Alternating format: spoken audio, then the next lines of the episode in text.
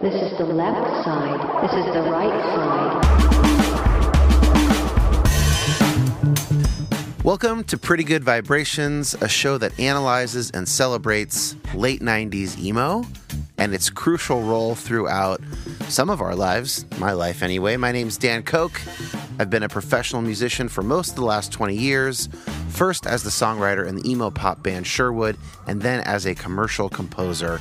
Today, we are continuing our trek through Clarity, the seminal album by Jimmy Eat World. I'm joined by Clay Hunt again for part two of this conversation.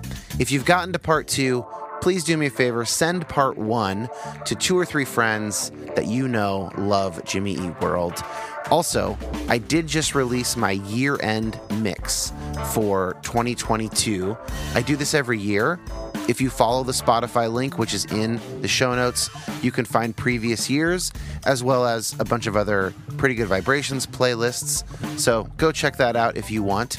Uh, you might be surprised. There are a lot of songs that you would have thought I would have known by twenty twenty-two, but I didn't know them until last year. I am not as cool as I might try and make myself sound hosting a music podcast. Anyway, let's get back into it with Clay. Excited to, to get all the way to the, the end of this, which is, yeah, just the best. Love it. But like Jimmy Eat World, we're not in any rush to get to the end here. Uh, we're not. And so I want to ask a couple more questions about the band and the record sort of in general before we dive back into the track listing. So when did you first hear Clarity? Was it in Tim's car after Built to Spill, or had you already heard it? No, that was the first time I had heard it was, yeah. was then, you know, this was very early file sharing days and also like pre obviously any sort of MySpace or anything like that. I don't think yeah. there was, I think GeoCities was kind of it, you yeah, know, pre M P three dot com. Yeah. Yeah. So I got into Jimmy on Static Prevails because I was walking through Nordstrom with my mom, and the video, like they were playing music with like a these little T Vs, loud enough, I guess, that I could sort of make out the song, and it was the video for Rockstar with Tom singing. Yeah. Probably must have been eighth grade.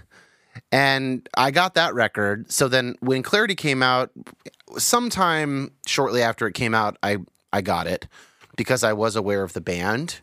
But I was also really in a punk rock phase in February of nineteen ninety-nine. Like I was thoroughly drenched in No Effects and No Use for a Name and Strung Out and Craig's Brother and M X P X and all that stuff. Oh, yeah. And what happened for me is that as high school went along, you know, if freshman year was all punk, senior year was like thirty or forty percent punk and the rest emo. You know, that's kind of where I had gotten to. Totally. I also similarly had, this was kind of like a, a little bit of a transition. I was like super into like Limp Bizkit and Blindside. Mm-hmm. Still remained into Blindside. I, I was all over the place, but was kind of into the, the rap rock thing for a little while, but then really heavy like Blindside, uh, Foo Fighters, you know, Jimmy kind of came in in that moment as well. But then, yeah, Get Up Kids, Further Seems Forever, Dashboard, all of that stuff that just started to like really hit and resonate. You said earlier that Jimmy was your favorite band, and the Beach Boys are my favorite band. That's, they sort of are unquestioned. But I think Jimmy Eat World's number two. Like, I think they're that yep. central to me. They are the band that Sherwood most aspired to, looked up to the most, kind of tried to sound like. It was like the association we most wanted to have was like, oh, they're like Jimmy Eat yeah. World. I don't think we uh, got anywhere close to succeeding at that, and maybe we would have been better off not trying to emulate them so much, but credit to Jimmy Eat World for being so good that they ended up as like our creative North Star, you know, for our whole career, yeah, essentially. And I even like, you know, a lot of the stuff since the big, the big three records, you know, up through Futures, some of their new singles. Maybe, maybe at the end I can play um, Something Loud, which is one of their, their second to last single that they released like last year or so. And it's awesome. It's so good. It's a great song. Yeah. Uh, so I'm excited. They're still, they're still writing good music, and um, oh, I love them so much. Okay, well, let's talk about let's talk yeah. some more about the record. Track six. This one's called Crush.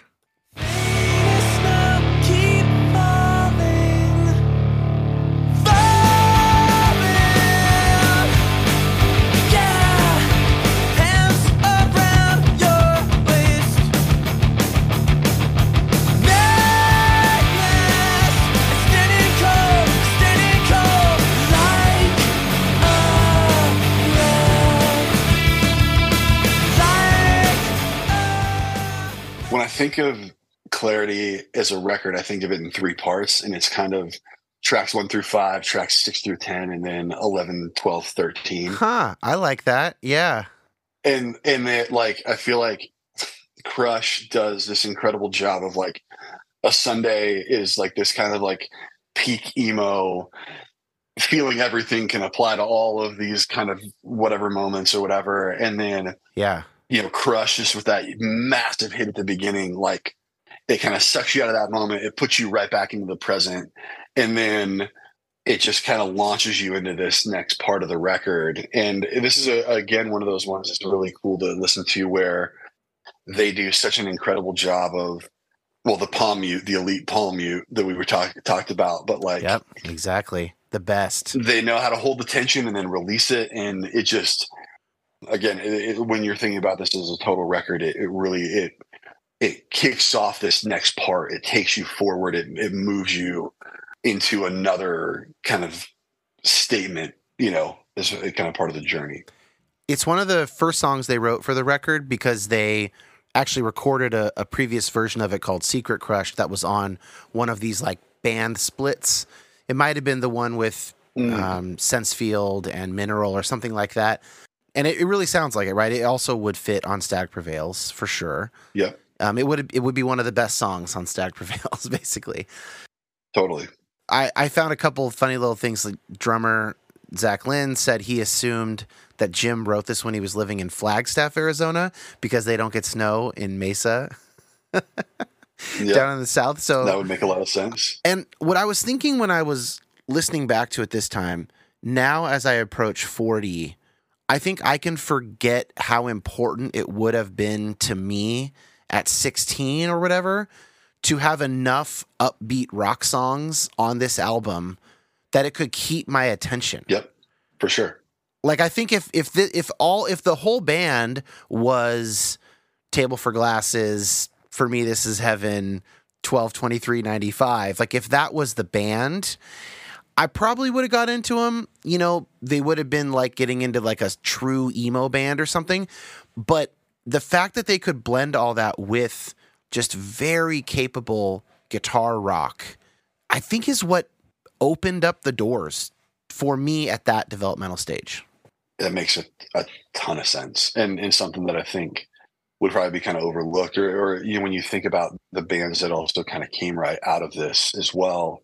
And you look at music that was then kind of through like the aughts, like you can hear some people trying to do this, trying to go back here and trying to, yeah, have the, the real big emotional, sentimental moments, but it had to be punctuated by rock and attention. And, but also because that was all stuff that you could do and it was okay. Like you didn't just have to be pop. You didn't just have to be like super heavy. You didn't have to just be punk and fast or whatever. Like it could be everything. It, it really set that stage. They nailed it here of the, the perfect blend, you know, yeah. all of those things coming together. Track seven, twelve twenty-three ninety-five. Let's hear a clip. I didn't mean to.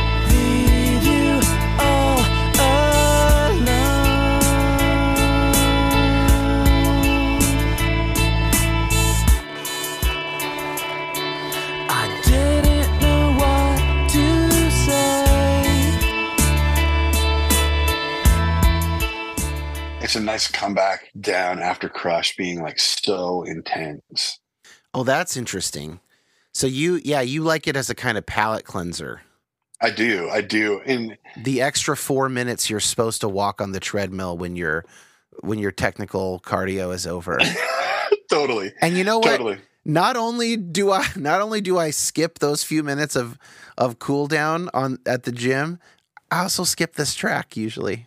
Amazing, man. Well, I, you know, I, I think this is another one of those though, like when you're sixteen, seventeen, eighteen, and you're trying to figure out like emotions and and especially like with a Merry Christmas Baby and all that stuff. Like, yeah, who hasn't listened to this over Christmas break, or you know, you're home and you're just like waiting to get back to that high school crush or whatever it is, you know, like just there's, there's a, there's all that like that you can feel there. It's definitely one of the more, yeah, you're right. There's more youth in this one than some of the other songs, but it's still like, it's just fun to listen to. It's also really interesting because I think it's one of, if it might be the only song on the record that is just drum machine, like where, you know, like it's not Zach playing. I read through this fairly quickly, so I, I might have got it wrong, but I think that this song was almost entirely like recorded in an apartment or his parents' house or something like that. Like on like oh, a little yeah. drum, like oh, a, yeah. at least a lot of it. I'm probably not the vocals, but like that they actually yep. built it not in the studio, and it was this kind of home. Yeah. And, it, and you know it, and I think that that can work.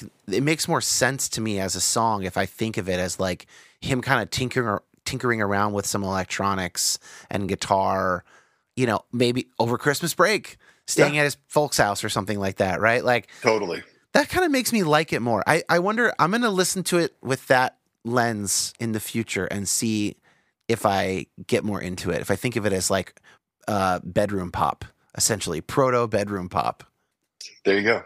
It's a, it's a cool moment because it does also then like with some of the drum machine stuff that you've seen before, it becomes like this like solidly in the middle of the record moment with the drum machine, and you'll we'll obviously get more of that kind of later in, but it's a really interesting time too because you know it what uh, drum machines just this is like pre-postal service, this is like yeah that's right just before you know in that era where there was like a real um resistance sometimes to drum machines or mm-hmm. using things that were, you know, it was like, no, we are, we are analog. We are, you yeah. know, yeah. a ten foot cord into a amp, you know, like we're, yeah, I think that's right. This, but you don't, you didn't have this experimentation nearly as much now where like, it's just kind of ubiquitous and drum machines yeah. are everywhere and everywhere. They yeah. come on your computer.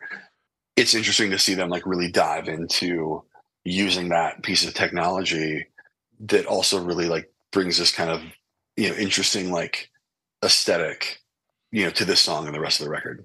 Well, and it's definitely an early harbinger of what they would do on tracks like Cautioners on Bleed American, right? These yeah. like construct yep. electronically constructed tracks from samples of things and and drum machines and all that stuff. I mean, on Bleed American, they would do like they would sample Zach's drums or a guitar chug, you know, a palm muted chug, and then da da da da da da da, then sample that, you know. So there, it's yeah. it's you could also see this track as sort of like it's a bridge to that approach that they would kind of perfect on the next record.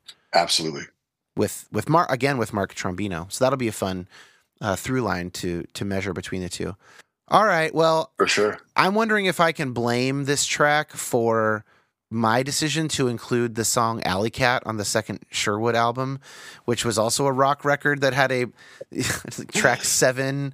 I think it might've been track seven. Maybe it wasn't eight, uh, you know, electronic song on it that I sang instead of Nate. And it's, it's just not, it has not aged very well.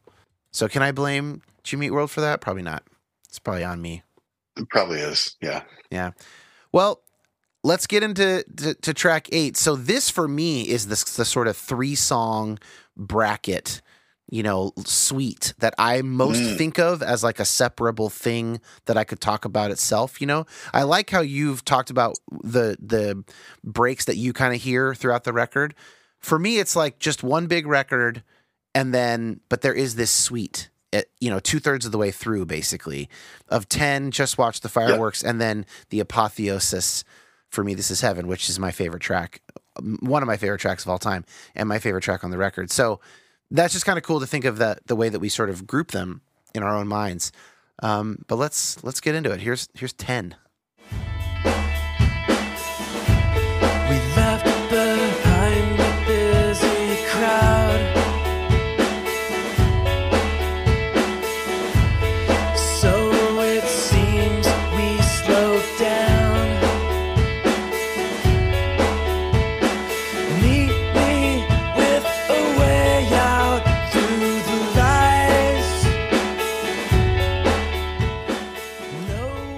Okay, what I'm hearing right now is more of that eighth note. We're not taking, we're playing every beat of the pattern, but we're going to do a melodic and percussive pattern on that piano part. Totally. I, and for me, the thing that I always hear is just that, that floor tom, oh, just that, yeah. that pattern. It just, it's huge. But the, the thing that's incredible about this too, and I think again, going back to Zach Lind's playing, is he has this ability musically to just like lay this incredible foundation and everything can build off of it. And there's such consistency and musicality to it. Again, it's like, it's what he's not playing is that he leaves the space to where those eighth notes can happen on top of it. And it's still like, it's a, it's its own hook almost. Cause instantly you're just like, oh yeah, yes. This is really cool. And everything's happening on top of it.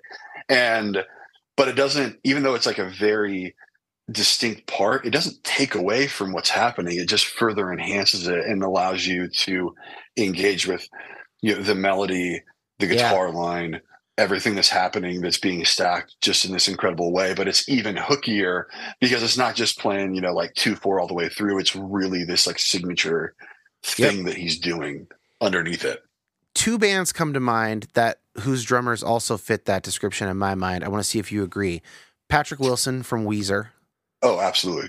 Yeah. Right? He, it's definitely him. He's got a, a way of doing things, and it it does add that little extra kick of flavor, but he's so solid, and it's not frilly, right? And then the other is yeah. Ricky from Me Without You. Oh, man. What a incredible... Yeah, I mean, both of them for sure, and especially Patrick Wilson on the like the first uh, the first two Weezer records. You know, yeah. you think of like...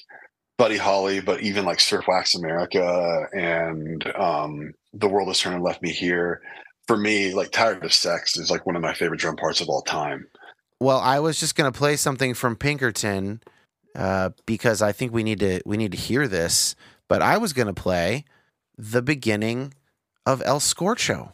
That was going to be the next one. Is El Scorcho is one of those for sure.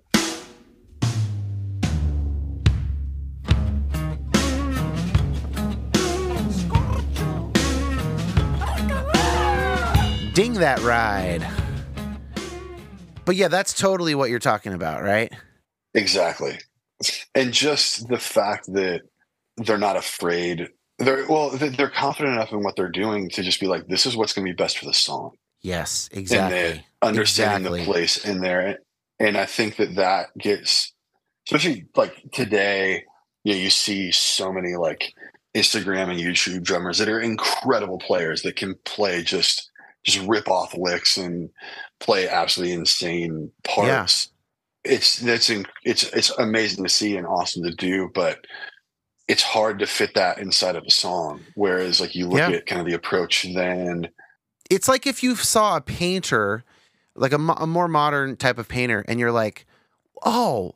I love the color palette and like the texture of what they did here, right? It's like, that is what these drummers are doing for a band. They're not the whole painting. Yeah. Like there still has to be no. a songwriter who's kind of sketching the form and, you know, all that, but that texture, the colors you're choosing from, those kinds of things, I think yeah. are analogous to what a drummer who is, who's not fighting the song and is not the star of the show, but figures out their own distinctive character. And then you mm. get that patina on every song. Like, like here's an example from Ricky, from Me Without You, of what I'm talking about. This is The Sun and the Moon from Brother Sister. Just beyond my mind's conception, anything I thought I knew, each word of my lips, descriptions, and all that I compare to you. Reference to the sun, to the south side.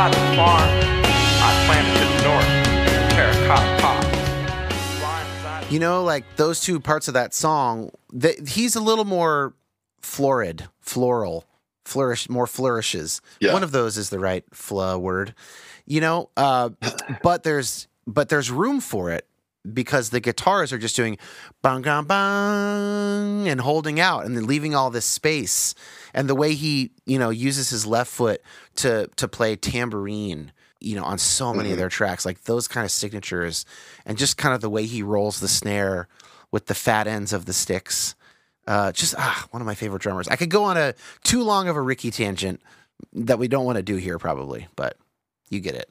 I totally hear you. I mean, the, the two drum two drummers I also add to this that like all, also, and they played on a lot of the same stuff and during the same time, were Jeff Beccaro, you know, who was in Toto and then played on everything in the eighties, and then and then John J R. Robinson, who is the same type of thing, has played on everything, played on a ton of Michael Jackson, you know, but where you hear those guys playing and you know that it's them. They were not afraid to, to get into like the real depth of what, you know, what the music was doing, yeah. But still, you know, it, it was signature. You can tell it's them, but they left all this space for people to just create and move in, which is, it's not easy to do. The, the tendency is to either go too simple or way too overplaying. Like yeah. it's a, it's a real skill to be able to jump in there and do that. It's an, it's an incredible thing. You know, Clay, I've enjoyed this trip to Drummer Island here. Thank you. I mean, I, yeah, you, you see the world through your own two eyes, you know, so that's, yeah. But that's... it's fun to, it's fun to break and talk drums. Let's take it back to the mainland. So, uh, absolutely. I do want to talk about the drumming on this song, the drum sound on this song. Let me, let me play another clip of what I'm talking about. You've got this big roomy, uh, drum loop essentially.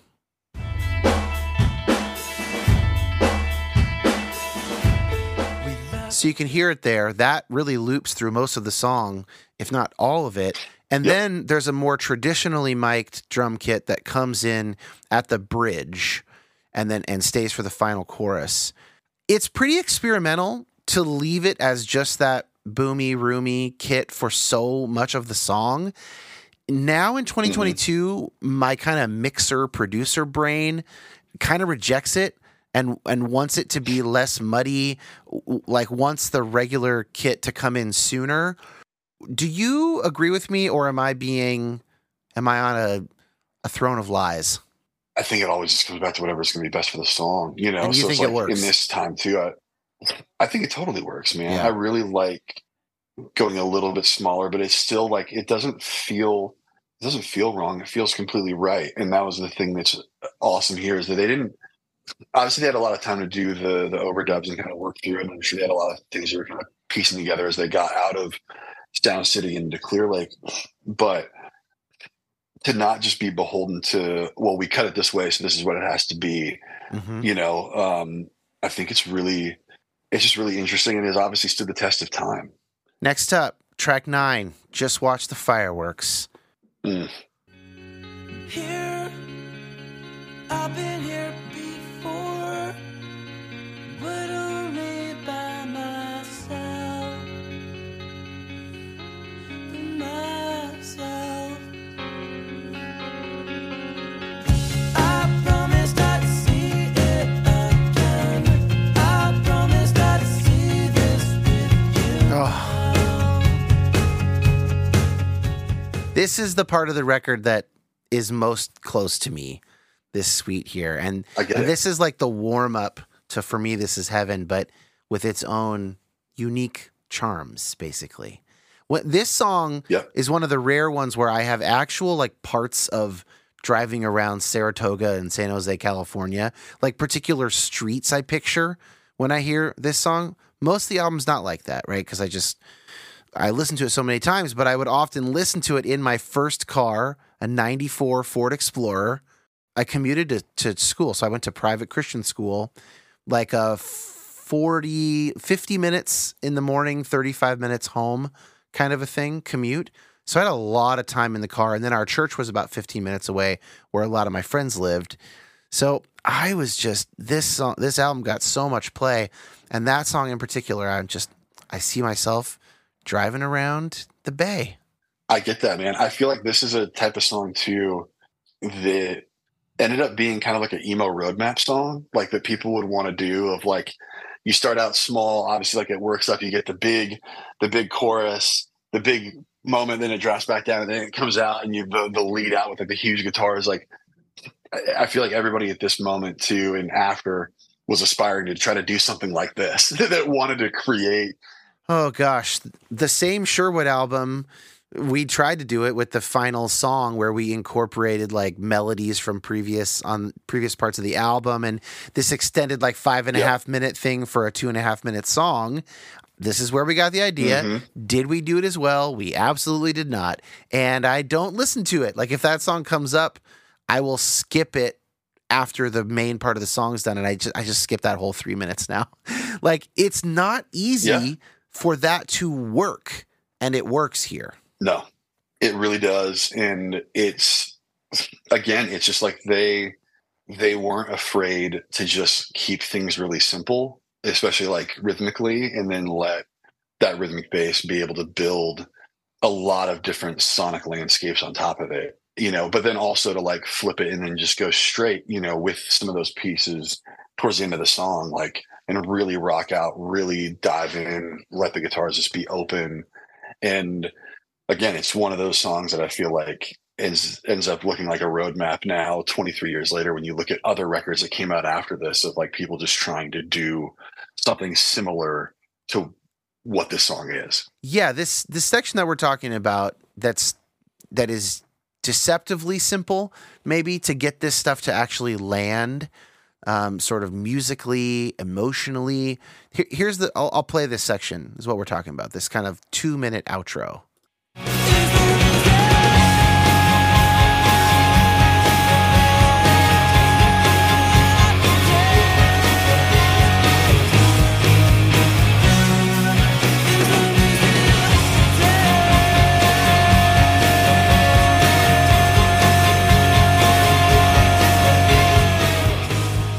Rock me to sleep, Jimmy Eat World. Ugh. Just watch the fireworks, and it's like you you you get the fireworks at the end. Like oh, it yeah. starts out like yeah. slow, and then it builds. They sound up. like fireworks. Yeah. Oh, that's good. Look at that. I never saw. I never put that together. Again, where you used to look at this in like the the three, which I totally understand, with ten into this, and then obviously for for me, this is heaven. That's just where I see this is like of. In that first five, if Believe in What You Want is the one that kind of pulls everything together. Mm-hmm. For me, it's also, this is the same thing where this is kind of this like encapsulation of everything that's happened in the previous three songs. They hit it there before you get this like really like high point emotional moment with, for me, This Is Heaven, where it's the same of Believe in What You Want is that kind of coming together of the first three. And then a Sunday, it's like this nice break before a Sunday. That's like this, you know, big emotional piece as well. So uh, that's the thing that's great about music is it's it's such a personal, it's universal and personal at the same time. Oh, I'm really coming to see that. My favorite part of the song is it's the second or third chorus when it gets really in the pocket. He's riding the low tom. You've got one palm oh, mute yeah. guitar. You've got another simple picking guitar. You got this simple, catchy melody, but then you've also got the strings in there sort of buffering the whole thing, and it is just chef's kiss.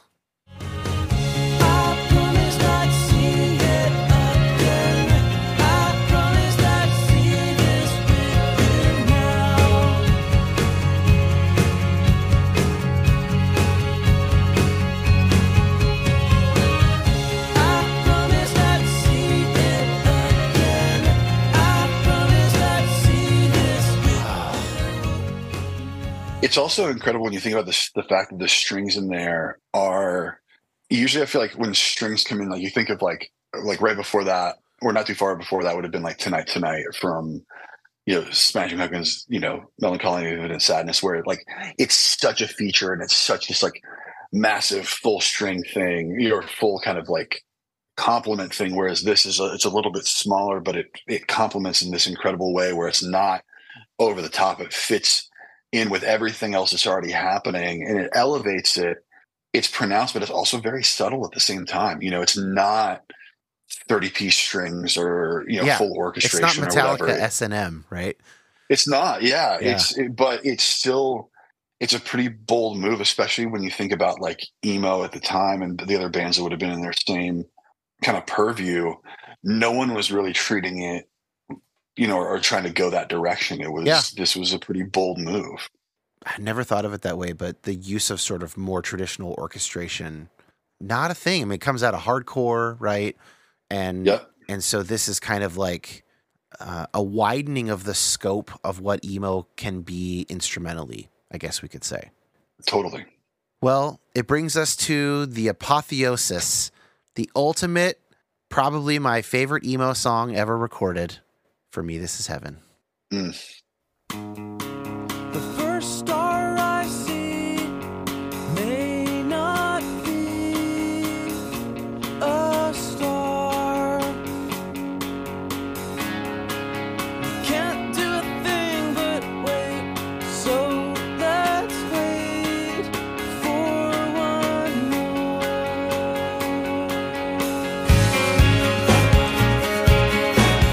It is also the most played Clarity track on Spotify, so it's not like I'm alone in this. Oh, no. No, not at all. But it's not your favorite. It can't be your favorite song on the record if Believe in What You Want is your favorite song of all time. Yeah, it's not. And it's my second favorite. It's your second. Okay. It, I think it might be the best emo song ever. You know, of like everybody always, I feel like, is trying to. When we were talking about ten and. You know, that it's it, well, and also for me, this is I mean, for Just Watch the Fireworks, where people were trying to really like kind of hit like the like the big build and the play out. I mean, yeah. I feel like for me, this is Heaven. When you get you know to Can You Still Feel the uh, Butterflies? Yeah, th- that whole line, everything there. I feel like this is what everybody was trying to do, is trying to like capture this feeling, this moment, this thing. This is what emo was about. Was trying to express all of these things. It just, yeah, it's, I want to hear more about what your, what your thing is. I, I see your face right now. And you're, yeah, we're, we're thinking a lot of the same things. Oh it's yeah. Just... Well, so, okay. I have a lot of thoughts about this song. First of all, what's cool about it, one thing that's cool, is that the power of it does not actually need all of the extra extra sort of studio trickery and all these layers and stuff, because they did this during during lockdown. They did the whatever sessions they're called, the Phoenix sessions or something. Yeah. And they played Clarity straight through, and they have like, you know, one keyboardist or something playing with them here. But listen to this. Listen to how much of the power of that verse section is retained even live. It's time in your courage. When this time we have now ends, and when the big hand goes round again, can you still feel the butterflies? Can you still hear the last good night? Like, there are differences, and I I don't like the way he's singing this live version here. Uh, I'm not as into that, but and like it's it's missing some from the studio version, but a lot of what what makes it work is working really well with just a simple five piece band. Well, that's because the bass part, the bass line, is the most important part of this entire song, and the way that it interacts with the drums. Yep. Yeah, the the way that it interacts with the, the kick and the the the bass, like that bass part. Well, and, you know, bass is what holds all songs together. You know, it's always the the overlooked thing, and the people, the underappreciated, that people just don't realize that that bass line is what is so often the thing that you love the most about that yeah. pop song. A wise producer builds his builds his song upon the bass. You know. Yeah. And this is the the epitome of that, that not only just the, obviously the line that it's taking, the way that it interplays with both the vocal and the guitar, you know, but rhythmically, it just, it's, yeah. it is the through line. It is what, it's the connective tissue of everything in this song.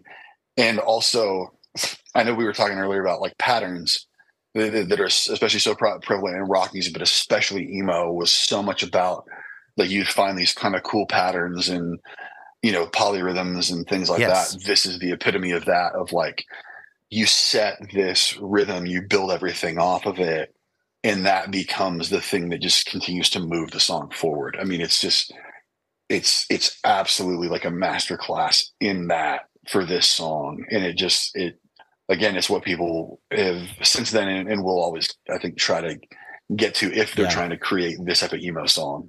Yeah, well said about the the interplay of the drums and bass and, and those polyrhythms. They did, whether or not they needed to, they did try out a lot of other stuff, though, and particularly on this track, a lot of layers. I found uh, a good quote from Jim from this, like, Clarity track by track. I guess it's like a blog post is what we would call it now, but it was like a, a dedicated webpage where they talked a little bit about each song. And here's Jim's quote. "We rented just about every percussion instrument and toy we could get. We had vibraphone, bells, tubular bells, temple blocks, cowbells, whatever. Yes, multiple cowbells with different pitches in case the first few weren't exactly quenching the fever. They were wheeling in timpani when we realized we had taken it a little too far." It was fun having all that stuff lying around. You would just be walking by and have to start messing around with something.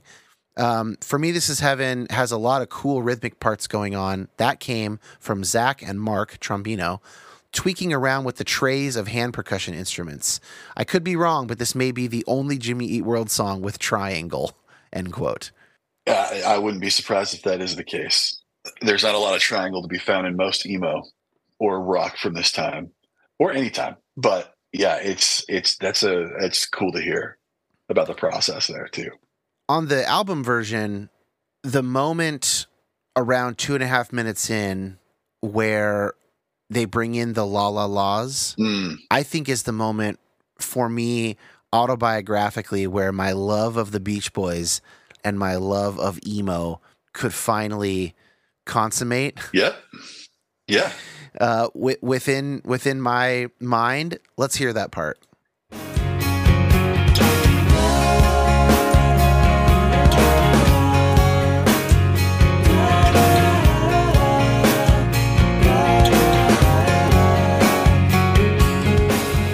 It's just a perfect, it's just a perfect song, man. Yeah. And man, um, like the, the big payoff of the, at the end, like going to that last, you know, they're, they're, again, they're not, they weren't afraid to layer, but what's amazing about the entire thing is that, again, the consistency of Rick's bass part with Zach's just laying down such a solid groove that also like, it pulls back, but it, you know, it moves forward when it needs to and straightens out yeah. as well at certain points. Like it just, there's so much amazing interplay and it's not, again, these are not easy things to do. This is no. It, and, and I think that one thing that has to be said about this band, and it's incredible, you know, obviously that they're, they made it this long. It's the only, it's the type of things that only really happen when you can be a band for the long term. You know, like when you think about like Foo Fighters records or you think about like going way back, going like to like Zeppelin records and stuff like that and the magic that, that happened over the years. And as you see the progression there, uh, like that only happens because it's the same lineup. These are people that are playing, you know, hundreds, you know, thousands of hours together, both yeah. in the studio, in practice room and on the road and writing together. And it's the only way that you get to something like this is like, it's really hard to do this if you're not, if it's not like forged, you know, in the flame of playing all that time together. It just doesn't mm. happen any other way. I love that there are, like we were talking about before we got on, you know, on recording about Idols, because I'm wearing an Idol shirt right now and yeah. Turnstile and bands like that, that I think part of the reason that there's, that people are gravitating towards them now, but while they're like hitting this stride is because these are bands that have been together for years. Yeah. You know, and it came up playing in front of ten people in a, in a, you know, V F W hall or a basement or, you know, somebody's backyard or whatever it is. Like you can't, you can't take away from that. I think about Wilco too. Like, and you, you, you go, can man. tell when you're seeing them live, just how long they have been a unit. And it's, it's really, it shows, right? It's the biggest thing that you can't you can't fake, but you also can't really equate for it in a, a tangible way until you put everybody on stage together in a studio and they do something like this. It just... Let's hear it in its full glory before we move on. Yeah.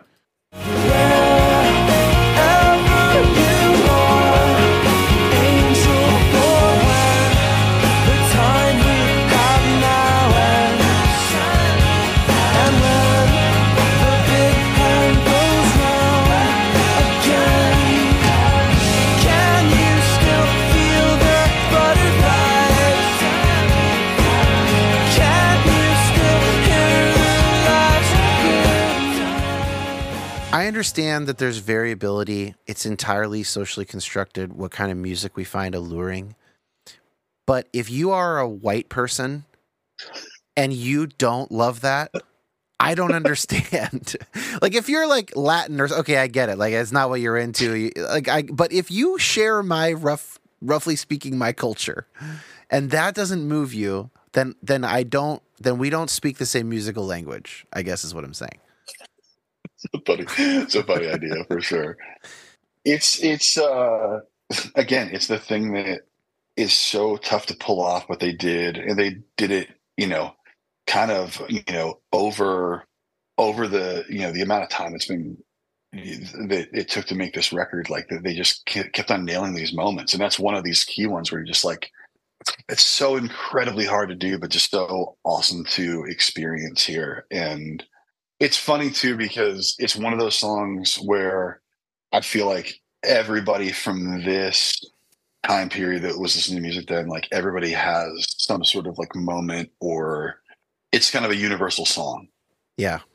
This is just the song that people go back to, because can you still feel the butterflies? Can you still feel the, the last good night? Like, that is a moment that everybody, you know, that was back during this time watching the O C, uh, you know, uh, or just living a teenage life or a twenty something life. I mean, or any yeah. human life.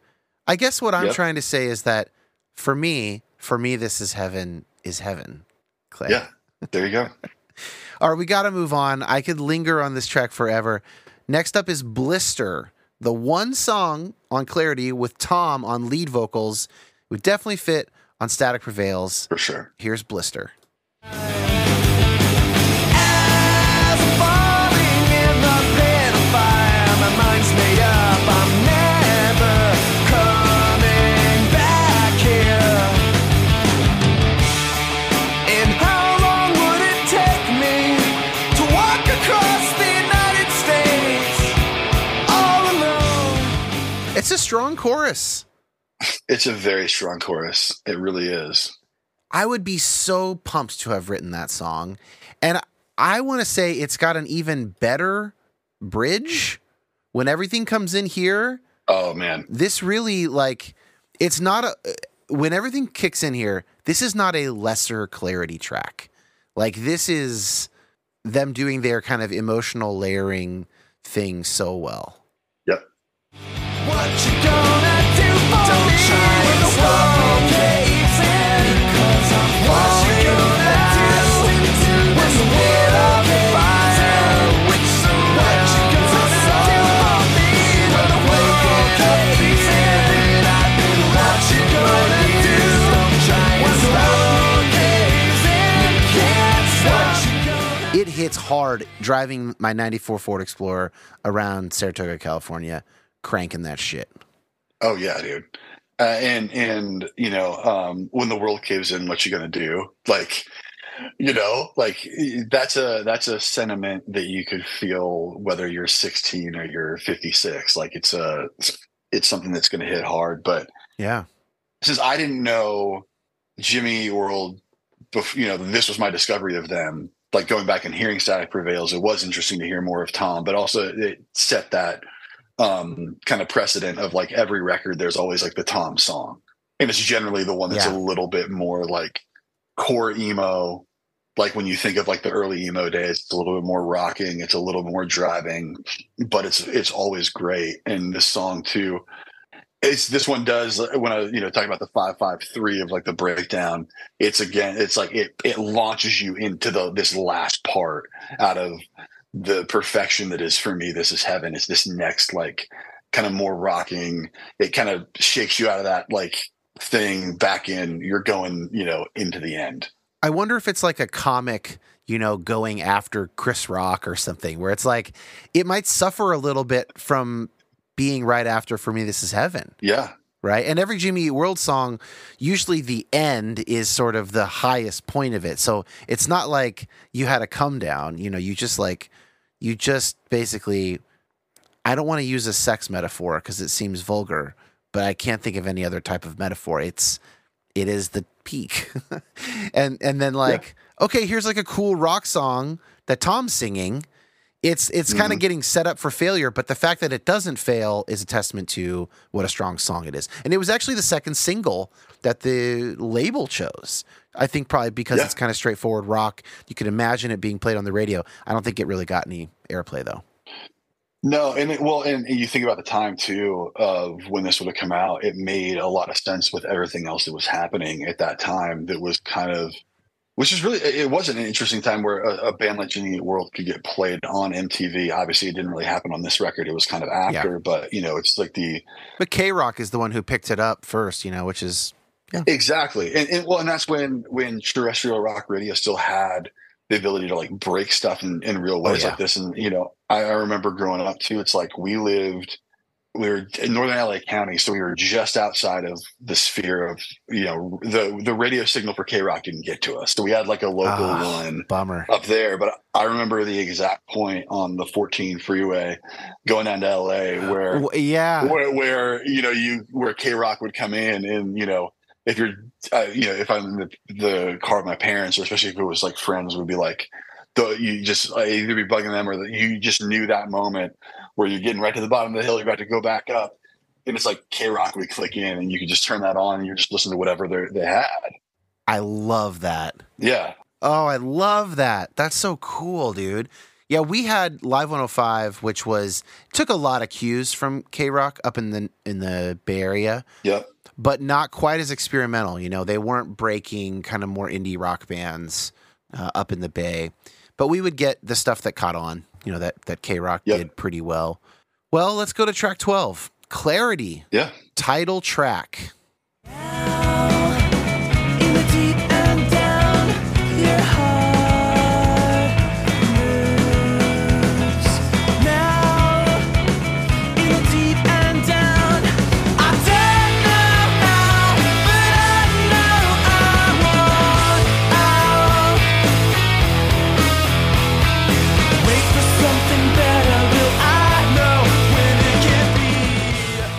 So, listeners, place yourselves in nineteen ninety-nine, two thousand, ninety-eight, whatever, and you get to track twelve of a C D, and there hasn't been a bad song yet.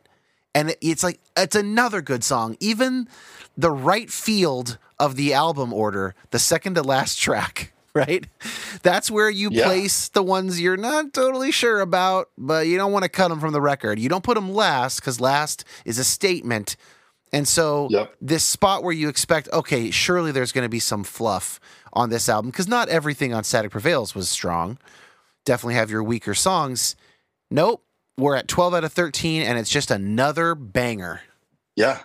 Whereas for me, This Is Heaven is this like high water mark of like emo where it, it was at that moment, but then beyond, like it, it, the, I feel like Blister and Clarity especially represent the before, like the like you bring in that like loud, quiet, loud of like the Pixies and things like that. Where, and it is a bold move to put stuff that really kind of rocks this hard at the end of a record like this, even for any any rock band. Usually, like you said, especially at the time, the end of the record was usually reserved for songs that I think might have been like a little bit more challenging, you know, like before that, like final statement at the end of the song. But, you know, usually it was like pretty heavy, like one through seven was like, you got to get singles in there. You've got to like, you know, it's all of that thought, you know, like you contrast this. I, I think a good corollary here of Clarity and another great record from the nineties, Third Eye Blind. But that's the perfect thing too, of like in a different way where it's so front loaded. And then you get to the end and those last three songs are incredible. The, the in-between's a little bit, a little yeah. bit right. tougher to get through. This I think is way more consistent all the way through. But even with that record, you know, they, the, the back end of it is loaded more with like, it's deeper, it's emotional, obviously besides like Motorcycle Drive-By, but here to go like eleven, twelve, like rock song, rock song, That's a that's a that's a bold move. That's a very very bold move to do. Yeah, I think you're totally right about that, where they're they're backloading some of that rock energy and front-loading a lot of the more delicate stuff. I mean, especially as we've talked about, opening with Table for Glasses, no kick drum for the, almost the first three minutes of a rock album. Um, but a drummer is playing. Like, it's not just an acoustic track. It's like, yeah. no, we are just, we are pegging restraint here, and we're playing the long yeah. game. Well, speaking of the long game, we've reached the final track of the album. Goodbye, Sky Harbor. Wow.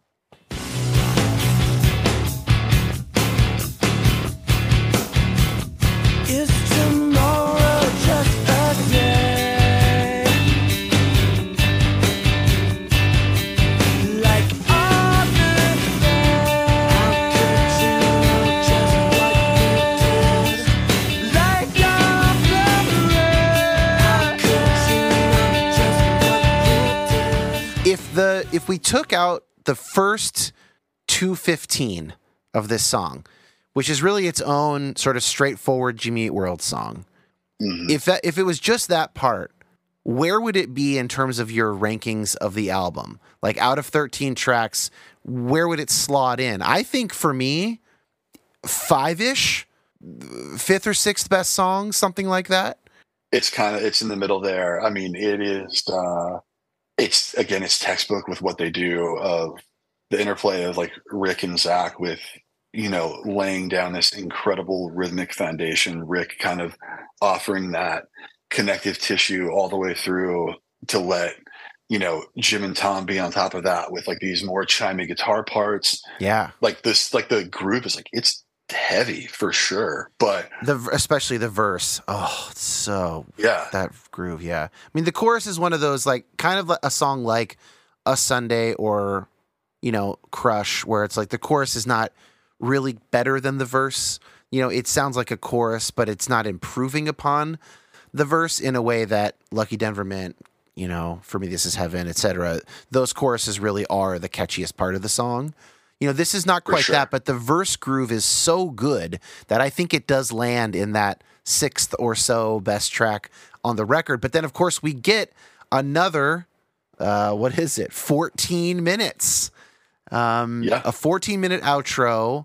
Here is a, a a single question personality quiz that may or may not say a lot about a person. I'll ask it to you, and I'll answer it as well. What percentage of the times that you listen to this song do you let the whole sixteen minutes play? What percentage of your listens do you get all the way through? ninety-five. I am I'm a I'm a one percenter. I'm in the one percenter club. I never make it all the way through. Really? Yeah. It's one of those things where, like, I won't start the song most of the time unless I know I can okay. go all the way through. Sure.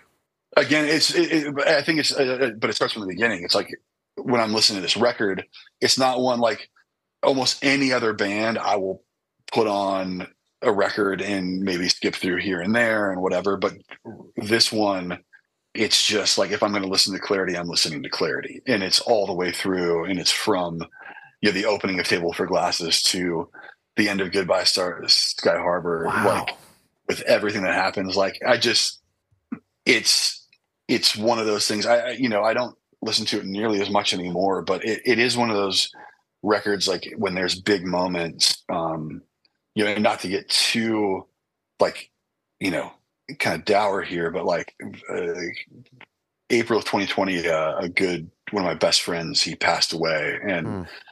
his name was Joel Hatcher. It was like my big brother, yeah. and you know, we had spent a lot of time. He was also a massive Jimmy Eat World fan, especially Clarity. We spent countless nights talking about drum tones and yeah, all, you know, this record over and over. And um, I got to see him in February of twenty twenty, right before the world shut down, and got to the, that was the, the last time I saw him.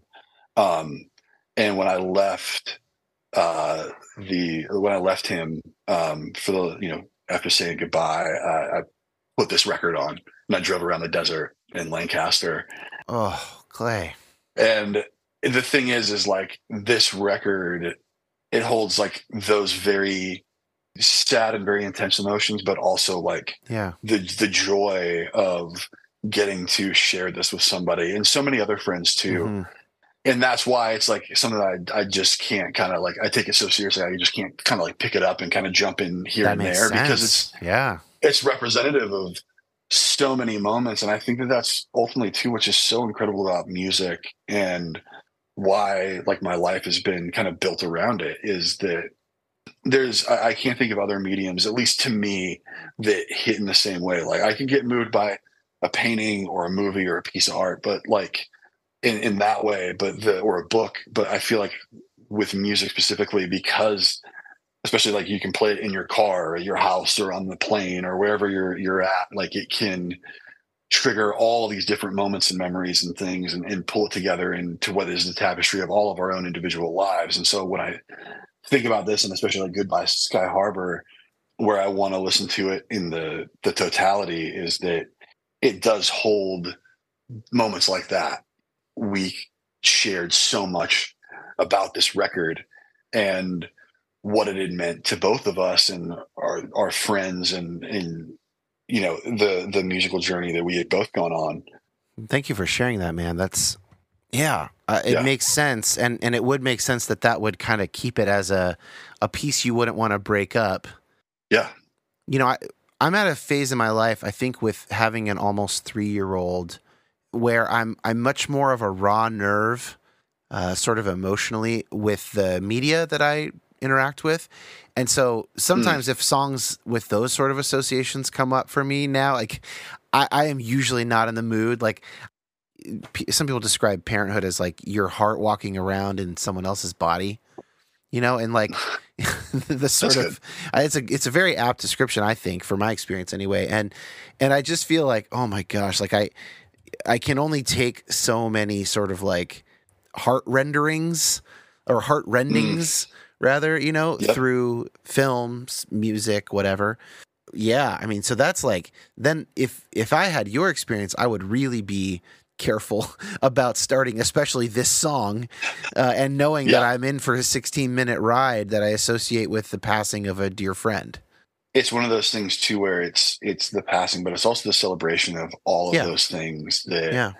um, are the, the best parts of it, or the memories and the, yeah. the moments that we got to share together, and spending how much time talking about, you know, snare drum tones and, you know, interplay of, um you know, melodies and, you know, the guitar uh choices, you know, just all of that stuff like that shaped my life and career and what I get to do now and have gotten to do. It's just like it it's um it just, you know, obviously like with age and perspective and time, it's like it's not just as uh, like a flippant thing to be thrown on, because it does yeah. harness and hold so many So many emotions and memories. But, you know, it's, uh, yeah, it's, it's awesome to be able to have that. Yeah. Well, it makes this little bit I had planned seem a little frivolous, but maybe it'll be kind of a welcome little bit of levity. So I'm asking, yeah, does this section of Goodbye Sky Harbor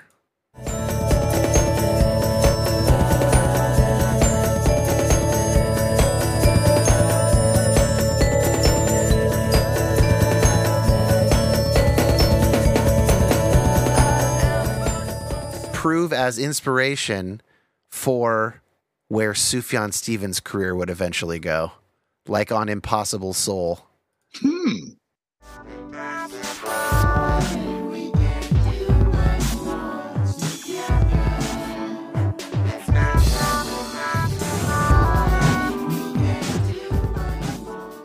I mean, there's some shared D N A there. Oh, for sure, man. I, you know, it's funny when I hear the end of this song too, like uh, there was um, on Dismas's second record, we had a song where we tried to do this same type of outro. Yeah. You know, and I, and I think more than anything, I think there's a, there was, we're just one of many that tried to do this. Yeah. But what I, what I loved is that it gave permission in a lot of ways to a lot of bands and artists that were trying to yep. discover or, or wanted to really lean into something that wasn't just like three and a half minutes, you know, verse, chorus, verse, chorus, bridge, chorus, chorus. It'd be like, yeah, well, I guess we can experiment. Like, it's okay that we want to try to do something and we want to layer and we want to kind of dive into that. And it's the stuff that you had heard for years with like the Beach Boys and what they had done, or like Phil Spector mm-hmm. and the Wall of Sound and all of those things that you didn't really understand until you like, uh, for me, it was like kind of diving in like post high school and like really kind of understanding what was going on there. This was the first time where it was like, oh, okay. Okay, cool. Oh, I see this. Yeah. Like I, I, we can, we can do this. This is okay. And it's okay to fit this all into a, yeah. a sixteen minute song. Even though it um, usually doesn't work. Like, again, I'm thinking of another yeah. track on A Different Light, The Best in Me, where I was influenced by this song and by like Justin Timberlake's most recent record with Timbaland. Nice. Uh, and so we do this like minute and a half kind of softer outro that I'm like, okay, it sort of works. We did, you know, it's like yeah. a, a bunch of a bunch of B minuses get thrown out there too, of which I was responsible for one of those. I've seen Jimmy several times now, but oh, can't remember what year it was, but they were playing here in Nashville, and um, they ended the set with Goodbye Sky Harbor, but they did, they do a live version where they actually, I don't know if you've ever seen this, but they, you know, they start out with a song, they kind of dip it, you know, dip into. They do a little bit of the long part. Yeah. Yeah, but then they, they take it back up to and they rock it out at the end. They rock it out, yeah. It's like they do it like in like five minutes instead of sixteen minutes, but it's really effective. Yeah, yeah, I've seen them do that a couple times. Man, it is so it's so rad. It's just so rad to to that they can kind of reshape this song like that in a live setting. It was it was such an interesting thing to hear, especially at the time. Like you just think about this, like put myself back in like sixteen year old shoes, like. A sixteen minute song, like I'm gonna be sitting here for that. Yeah. And so yeah, you don't lose interest though. It's like compelling the whole time. Yeah. See, that was never my experience, and I think that's why I call it a personality test. Like I'm a little too antsy for that, you know. And I did get through it sometimes, and I would usually go, you know, I would do a few minutes of the kind of main riff because it's really compelling. It's, it's it's again, it's kind of math rocky. It's that Midwestern emo kind of influence. Mm-hmm. But I I can't, like, I don't have the patience and attention span usually for something like that. And I'm looking here at the live version, the Clarity thing. It looks like they do, let, let's play a little bit of this, but I think it's the live version. It's eight minutes long. It's the kind of one that you and I are talking about. They might have expanded yeah. a little bit for this, but let's see what where they get to by the end.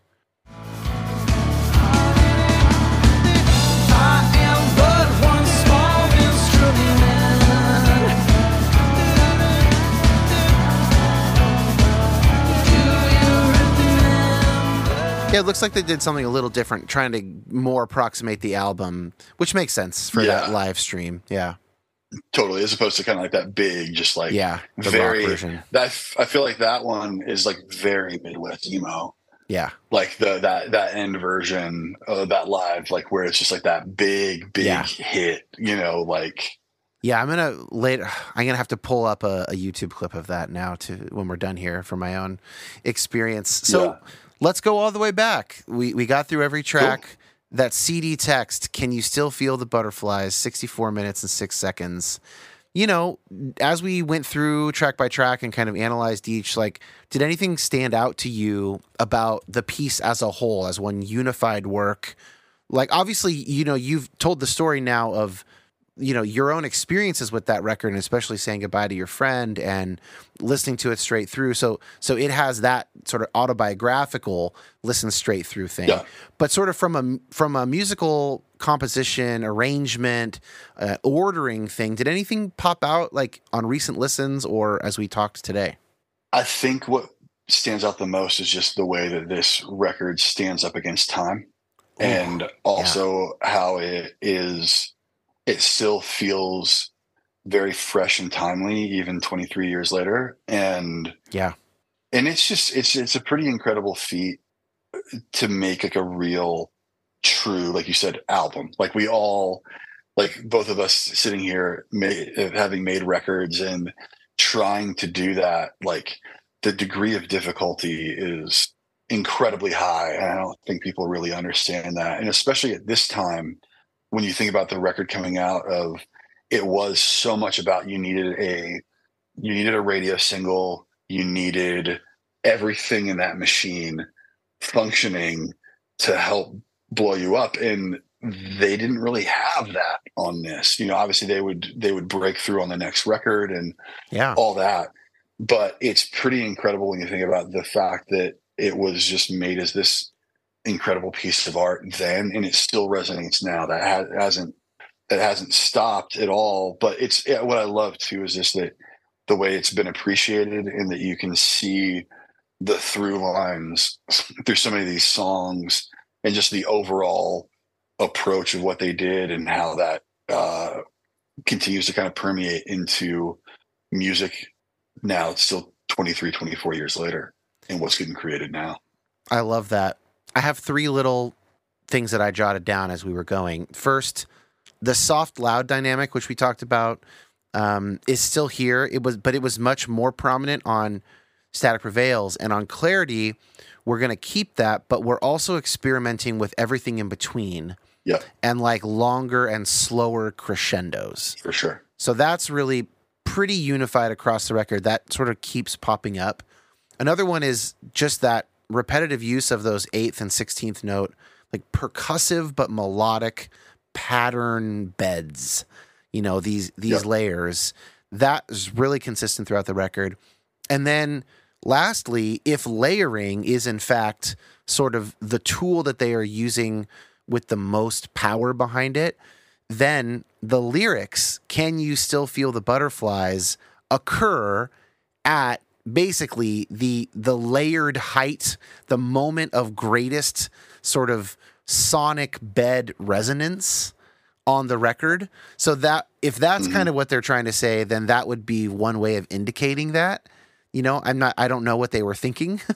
It might just be a cool yeah. lyric that kind of, they thought summed things up or whatever. But that moment is, you could maybe argue there's a moment in Table for Glasses or something, but like pretty much that's the, especially including all the vocals and everything. Yeah. That's, that is really the most emotionally resonant layered moment for me as a listener. Yeah. And certainly one of the sort of objectively most of the record, sort of most layered. So those are, that's what I came up with. Yeah, I love it. Well, and that, it just, what's great too is that it just shows again the power of music, and that we all yeah. are going to draw our own conclusions, and we can all be looking at the same exact thing as art, and it can hit us all in very, very different ways, because we're seeing, you know, the world through our own two two eyes. Yet it becomes this incredibly unifying force because we can all rally around the sentiment. Yeah. Whether that's, you know, w- w- however we're taking it in, but we can all say, that's awesome, and I want to be a part of that. And we can yeah. all do this together. You know, this yeah. it's just, it's a great thing. Clay, so thanks so much for joining me, for, for going deep in more ways than one. Uh, what a, what an incredible album to, uh, to analyze, to both analyze and celebrate, as the tagline of this podcast proclaims. We did both. We did, man, and thanks for having me. It's fun to uh, to get to dive in, take a deep dive on something like this, and just talk about and celebrate it. And good luck with uh, with the rest of the uh, the big three Jimmys, as we were talking about. It's going to be really, I'm, I'm going to be really Thank excited you. to see uh, to see what else you guys talk about and how this develops. Yeah, thanks, man. For sure.